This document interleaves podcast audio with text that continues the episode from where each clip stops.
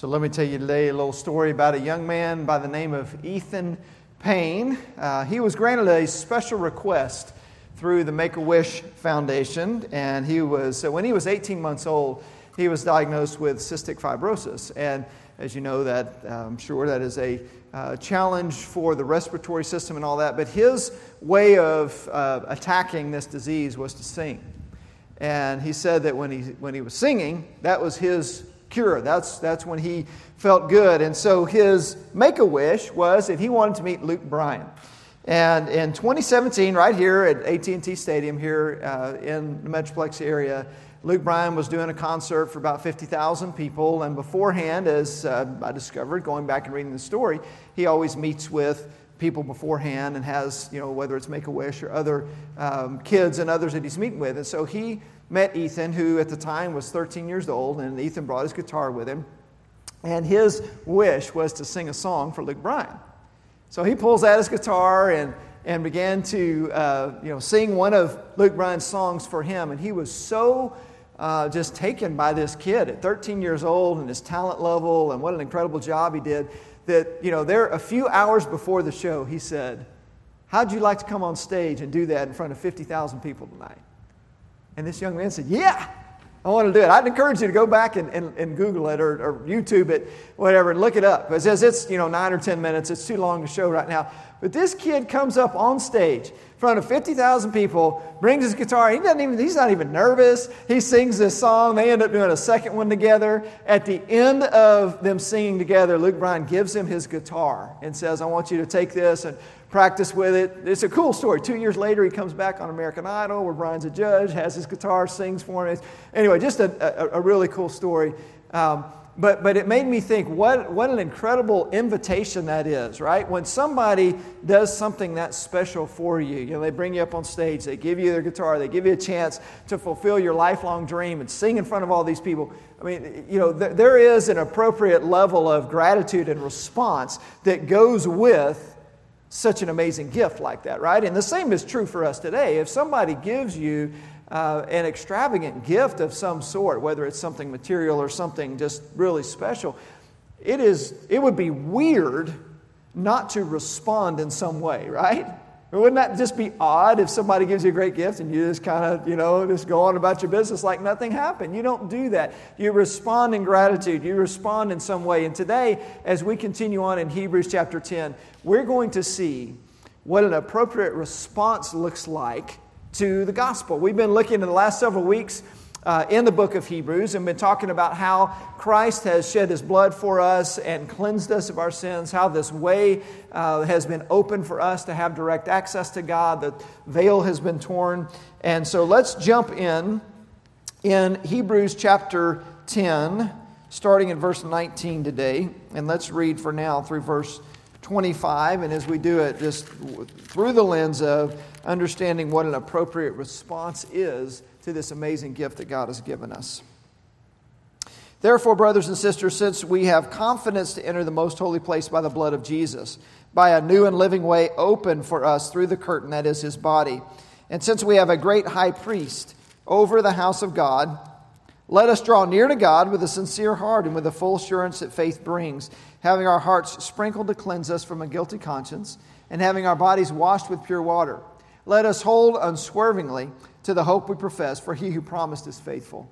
And let us consider how we may spur one another on toward love and good deeds, not giving up meeting together, as some are in the habit of doing, but encouraging one another, and all the more as you see the day approaching.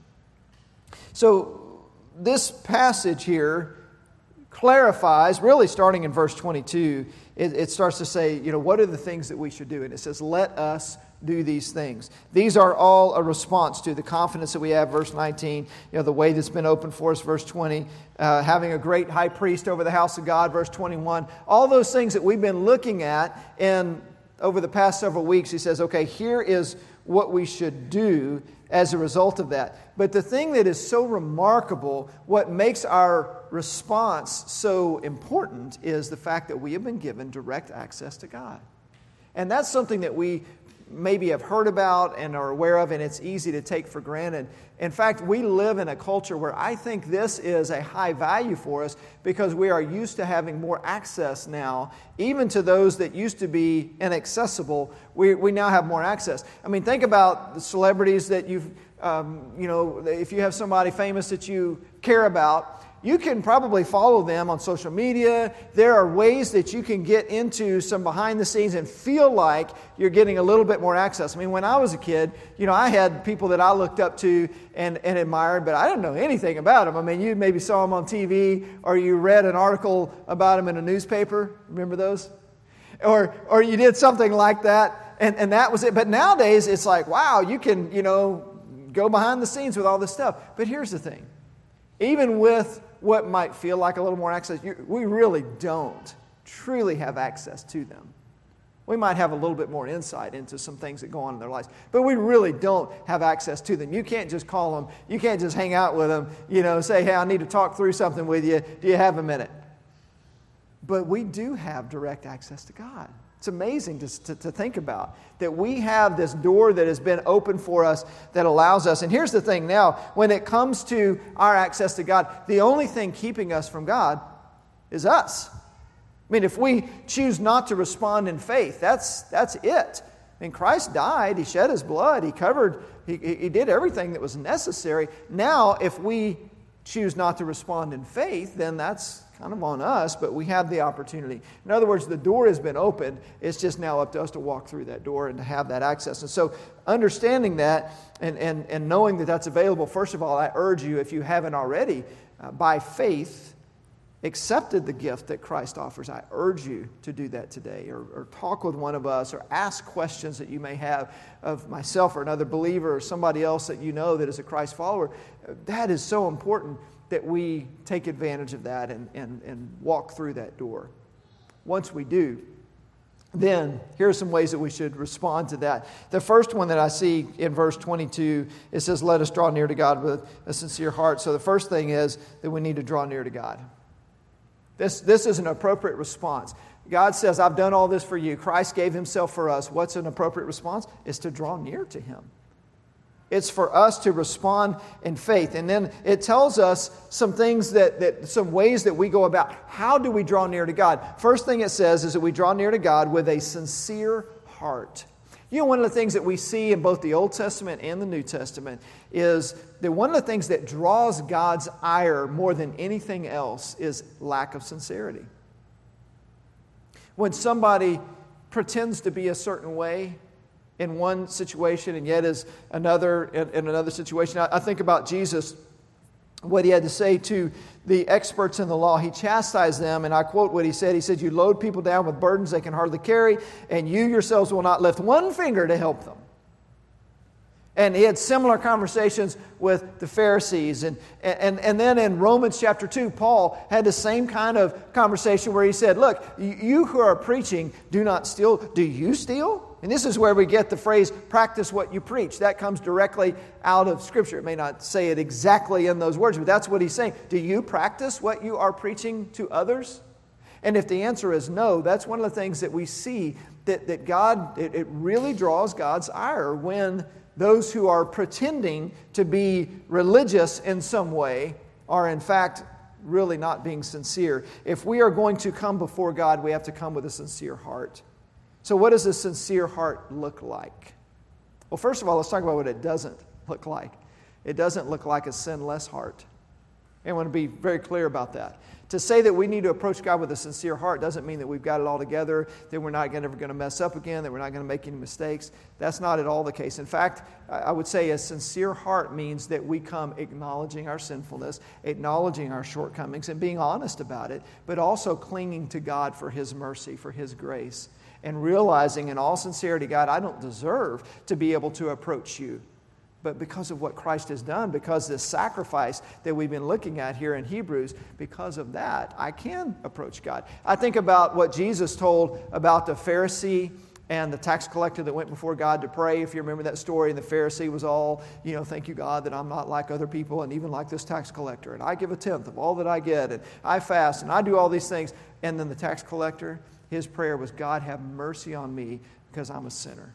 Says that he beat his breast. He wouldn't even look up to heaven, and he just prayed, God, have mercy on me. That's a sincere heart. It's acknowledging that I fall short, that, that I do have issues that need to be dealt with, but God, help me deal with those things. And, and, and that, that, is, that draws God's heart uh, when we come before Him with sincerity like that. And then it says, not only do we pr- approach with a sincere heart, and it says, and with the full assurance that faith brings. I love this little phrase here that, that we approach God with the full assurance that faith brings. Think about whenever you've had to approach somebody in your life. Maybe it was a higher up or a boss or the CEO of your company or something like that. It can be very intimidating sometimes to approach certain individuals, and you may approach them without a lot of assurance, right? But then think about what it looks like for a child to approach mom or to approach dad knowing that that child is loved. You know, last Sunday was Father's Day. We talked a little bit about that uh, in the message. And so, just kind of continuing to think about this, this is one of the things that I'm going to carry on for a, a, week past with at least this one idea.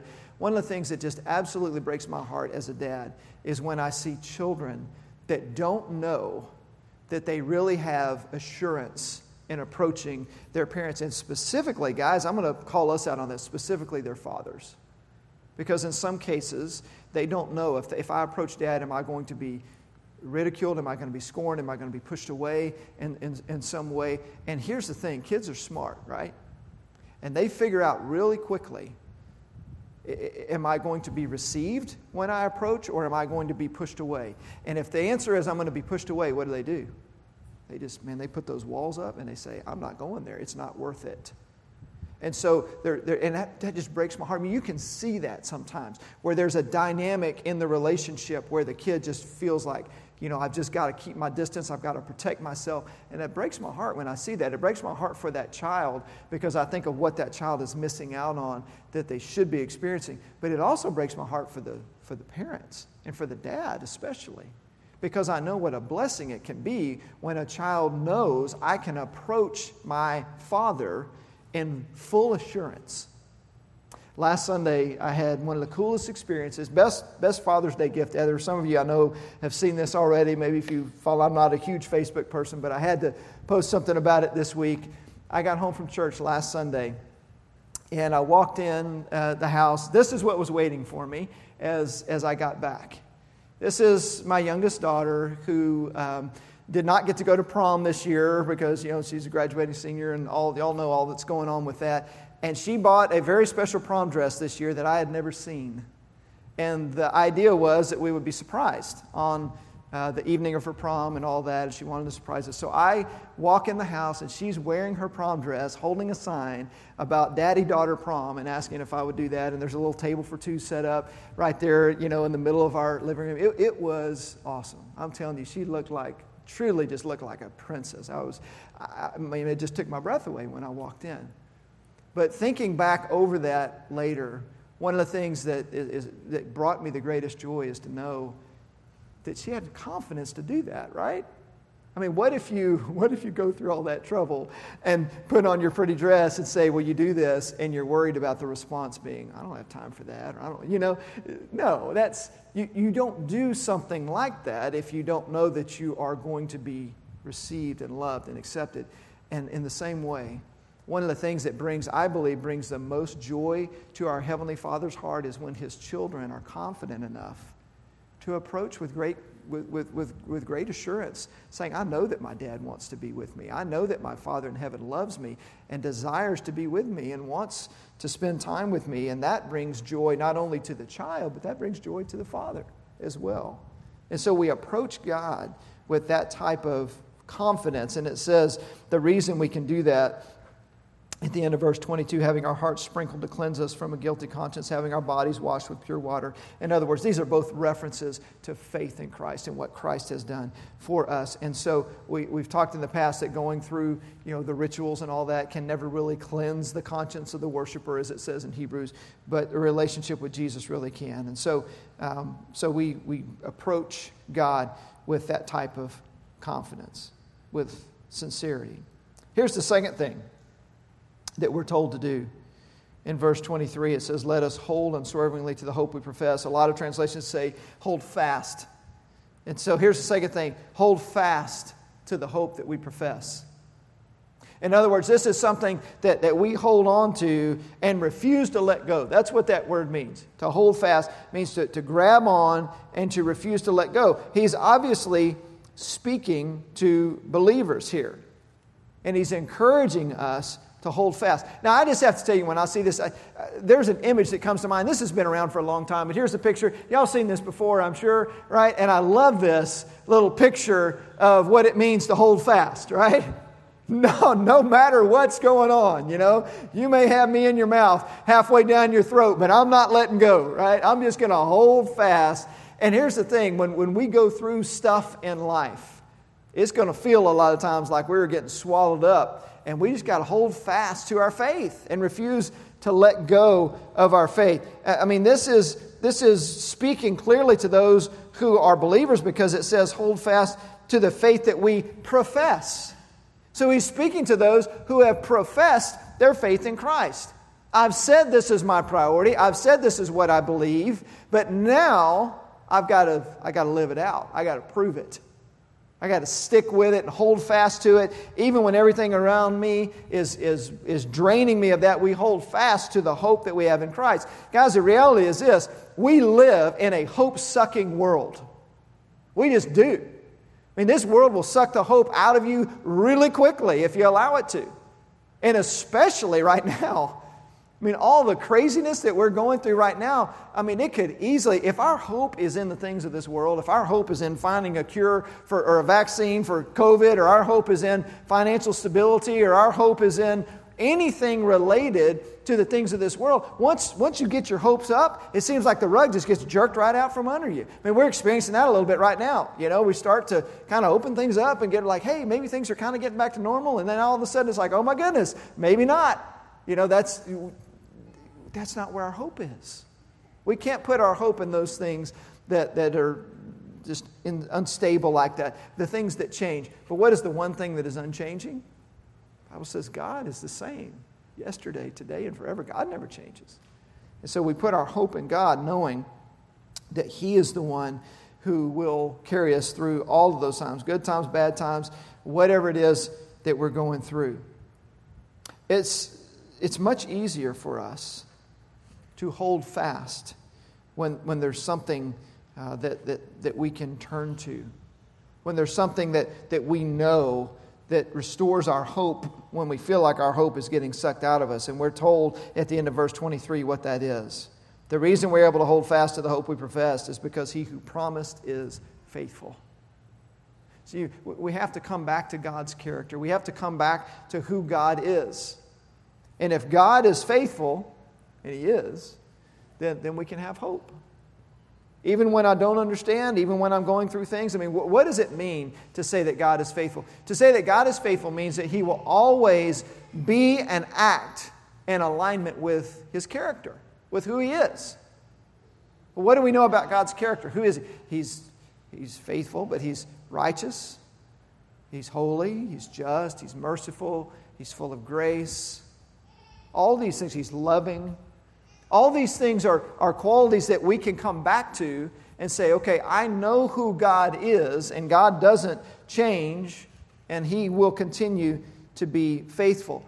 Here's the challenge sometimes we are limited in, in our vision of things, and all we see is a very small little window.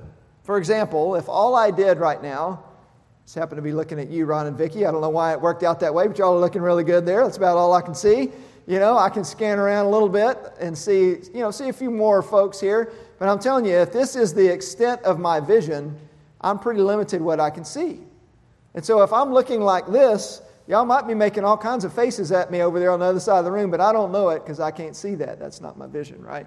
There are, okay, I was just checking to see if you were making faces over there. We're good. there are so many times where God's faithfulness is so hard to see because we're looking through this, right? We, we, have, a, we have tunnel vision. we only see a small portion of this. I think about the story of Elisha, 2 Kings chapter 6, I believe it is, where Elisha's servant, you remember this, when the, the people surrounded them and his servant is just freaking out, and Elisha prays God open his eyes. And so, what, what he first saw was they were surrounded by the enemies, and then he, he, God opens his eyes and he sees chariots of fire and this army of God that completely surrounds the enemies. See, th- there, was a, there was a realm of what God was doing that he could not see through the lens that he was looking through. And I think the reason we sometimes struggle and, and maybe don't see God's faithfulness or, or, don't experience it the way we think we should is because God is doing something in a realm outside of our little scope of what we can see. But we have to trust that God is, is faithful and that God is who He says He is. And when we do that, then we can hold fast to that. Because that, here's what that looks like for me. When I'm struggling and when I'm like, you know, doesn't seem like God's answering this prayer like I want Him to, I don't see what God is up to, I can be confident in knowing there, there is something outside the realm of my little scope of what I can see that I know God is doing because I know who God is and I know His character. And that allows me to hold fast to the hope that I have. I'm not going to lose hope because I know who God is. He is faithful. The third thing that it tells us to do here in verse 24 and 25. Uh, says, Let us consider how we may spur one another on toward love and good deeds. Here's the third thing is spur one another on. Just right out of that, that verse. A good response to what Christ has done for us is that we are going to encourage one another in our faith. Now, this speaks to the interconnectedness of our faith because in verse 25 it says, not giving up meeting together as some are in the habit of doing, but encouraging one another daily. So we need to have relationship. We need to be together. And I know right now that's a little more difficult in light of all that's going on. But I think it's still important for us to find ways to stay relationally connected to one another, even if that means not being able to physically be together as much as we would like, because it's important for us to do that in order to spur one another on. I, I like that image of spurring one another on because it makes me think about horses and spurs, right? Now, this is going to come as a surprise to some of you, but I, in fact, have not ridden many horses in my life, in spite of how bow legged I am, and in spite of the fact that there are certain individuals that I won't call by name, but they happen to kill it on that last little duet there in the male version of that, who, in a very first lunch meeting with them, as new people to church, just said, you know, has anyone ever told you you walk like you're riding a horse? You know, so that, he just had to get it off his chest. And thank you for that, Michael, since I'm not mentioning names today. no, I do not have a lot of experience riding horses, but I look like I do and I walk like I do. But here's the thing if I did, and I, and I actually knew what it was like to use spurs, um, spurs are, are for the purpose of, you know, Get, getting your attention, right? Getting the horse's attention, say, hey, it's time to get going a little bit.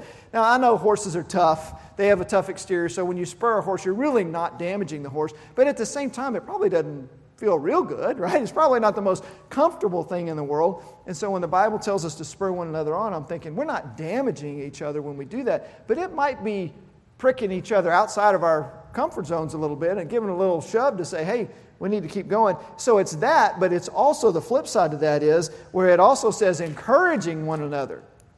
See, sometimes it's a little poke, and sometimes it's just a little encouragement. But both of those are, are needed in the context of relationship. If you try to spur someone another, spur on another person that you don't have a relationship with, you know, at worst you might get punched. At best, you know, you might at least they might think nasty things about you and not say anything uh, that's different from somebody that you trust. And the same thing is true of encouragement.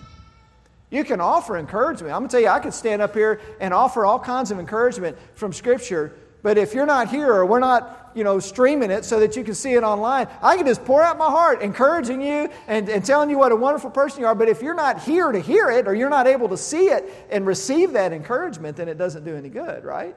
Because encouragement needs to be received in the context of relationship. So that's why he says, don't give up meeting together because we need to spur one another on. We need to encourage one another. And then one last thing that, that he reminds them is uh, as we you finish out the chapter, and I don't have time to read and go through all of the rest of chapter 10, but let me just summarize a little bit of, of what he's saying in verse 26 and following. He begins to go through and say, Look, if, if we you know, if we trample underfoot, and it uses that phrase there, the things of, of, of, Christ and what Christ has done, there's really no sacrifice for sin left. And so part of that encouragement, part of that spurring one another on is to say, look, we got to respond in faith to what Christ has done. And if we do not, the consequences of rejecting Christ is very, very serious. I mean, we're talking about an eternity separated from God in hell. That, that's not a good thing. And so we encourage one another to remind one another, let's respond in faith to Christ. But, but then he goes on in, in verse 32 and following and, and gives a little bit of encouragement for those that have trusted in Christ and says, look, you know, the, the times are going to come where you're going to be tested, where you're going to be tried, and it's not going to be easy. And it says, verse 33, you know, sometimes you will be publicly exposed to insult and persecution. Other times you stood side by side with those who are so treated, suffered along with those in prison. You know, it's not always going to be easy. And that's part of the encouragement. That's part of remind, reminding ourselves of the hope that we have. But then let's pick it up in verse 36, and I'll cl- close with these last few verses because this is so encouraging to me. You need to persevere so that when you have done the will of God, you will receive what He has promised. Do you hear that? When we persevere and do the will of God, we will receive what is promised. There is reward that comes for that. For in just a little while, he who is coming will come and will not delay. Man, Jesus is coming back, and it's all going to be worth it. Verse 38 And my righteous one will live by faith, and I take no pleasure in the one who shrinks back. But we do not belong to those who shrink back and are destroyed, but to those who have faith and are saved. I'm going to tell you right now, I read that verse, I'm like, yes, I get fired up about that. That, that just kind of gives me the goosebumps. It's like, yes, we do not belong to those who shrink back and are destroyed. Guys, I believe this to be true of you who are followers of Christ, that this is your kind of faith. You don't belong to those who shrink back. You don't belong to those who let go of that hope. You belong to those who say, I'm not going to shrink back. You belong to those who have genuine faith Get your mess out of my face, Satan kind of faith.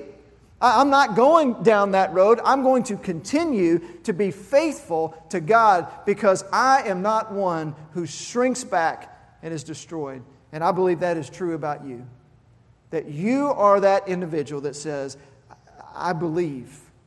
And because I believe, this is what I'm going to do. See, we, we, are, we are here to encourage each other in that way, to remind each other who we are, what God has called us to do, that we don't give up, we don't lose hope, but we continue to press on and to move forward in faith as the people of God. Let's pray together. Lord, I thank you so much today that, that we are able to encourage one another. Lord, I thank you that, that you have called us to to live in relationship with each other so that we can um, so that we can encourage each other. And lord especially right now um, we need that encouragement. We need that reminder. We need each other. Uh, we really are reminded how much we need each other these days. So lord i pray just that, that we're able uh, to continue on to, to draw near to you with that sincere heart that you talked about lord. And, and lord that we just press in to that relationship and draw closer to you. And Lord, help us as we help each other to do that. In Jesus' name we pray. Amen.